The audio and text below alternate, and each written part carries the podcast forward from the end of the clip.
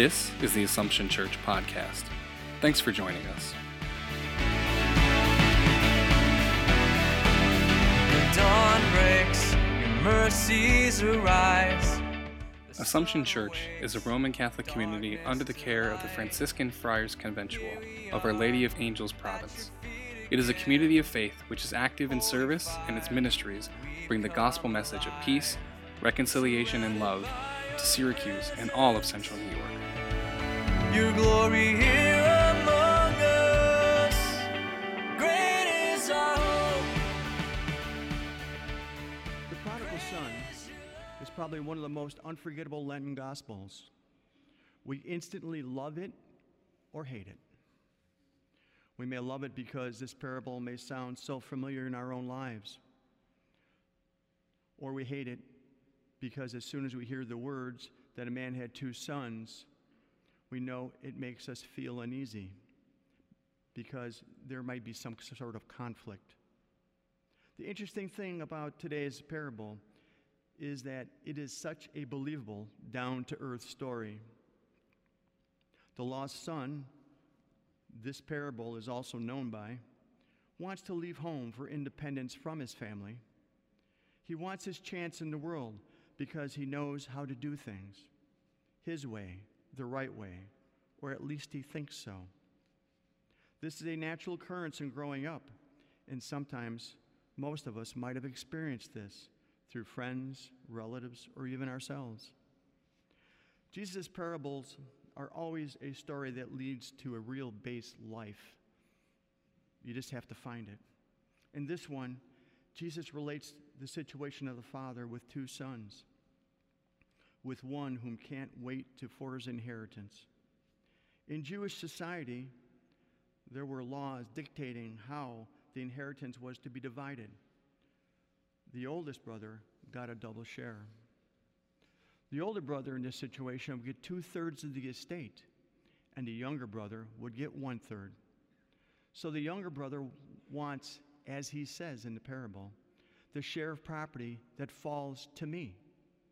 That means he is asking for one third of the father's estate that he would get at dad's death. Think about that. What would you do? How many fathers would receive that question well today? How many parents would give this son what he wants? In a society that highly revered parents, it would be an equivalent to saying, Mom, Dad, I can't wait for you to die. I want one third of everything that is yours now. That means right now. But despite this insult, the Father grants it. That's the curveball which Jesus is throwing at us. This reflects the amazing understanding that God has for us. Even when we are acting as lost as the prodigal son, he indulges us with our own free will.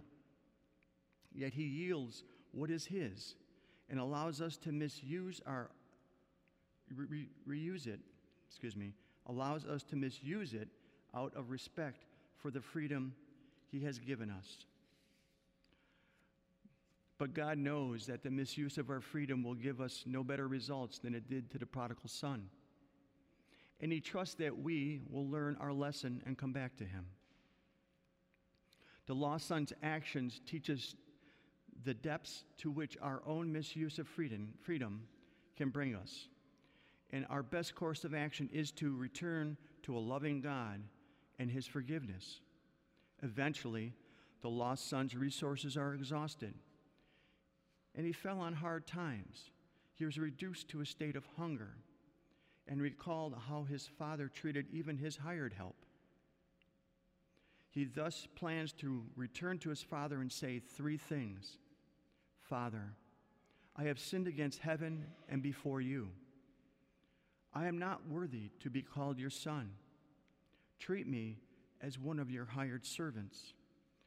The returning son must have been astonished before he can say the third part, before he can say to the treaty merely to be ser- treated to be merely treated as a servant. The father inter- interrupts him, hugs him, and kisses him on his cheek. taking his, this situation to a different level. Instead of treating him as one of his servants, the Father honors the lost son. The return from sin is something to be celebrated. So much so that Jesus in this parable adds some pretty heavy symbolism.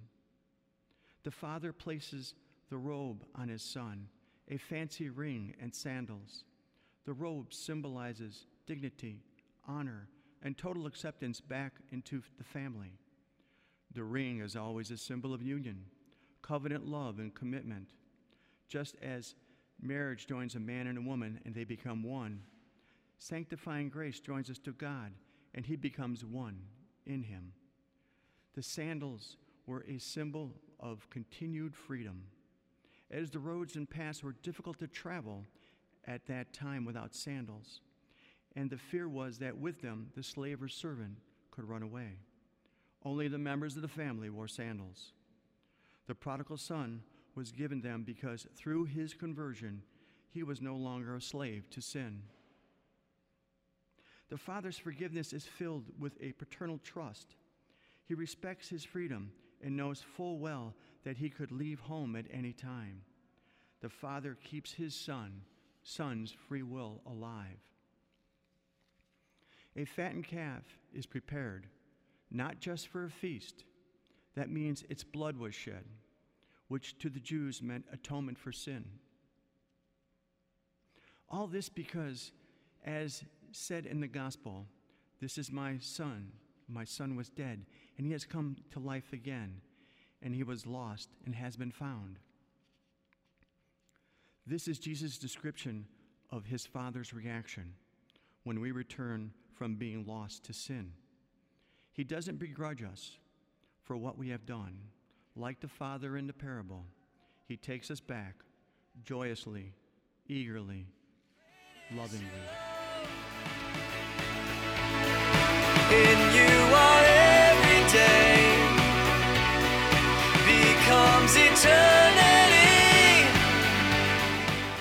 Thanks for listening to the Assumption Church podcast. To listen to more episodes, connect with us in our community, or join us for worship, please visit AssumptionSYR.org.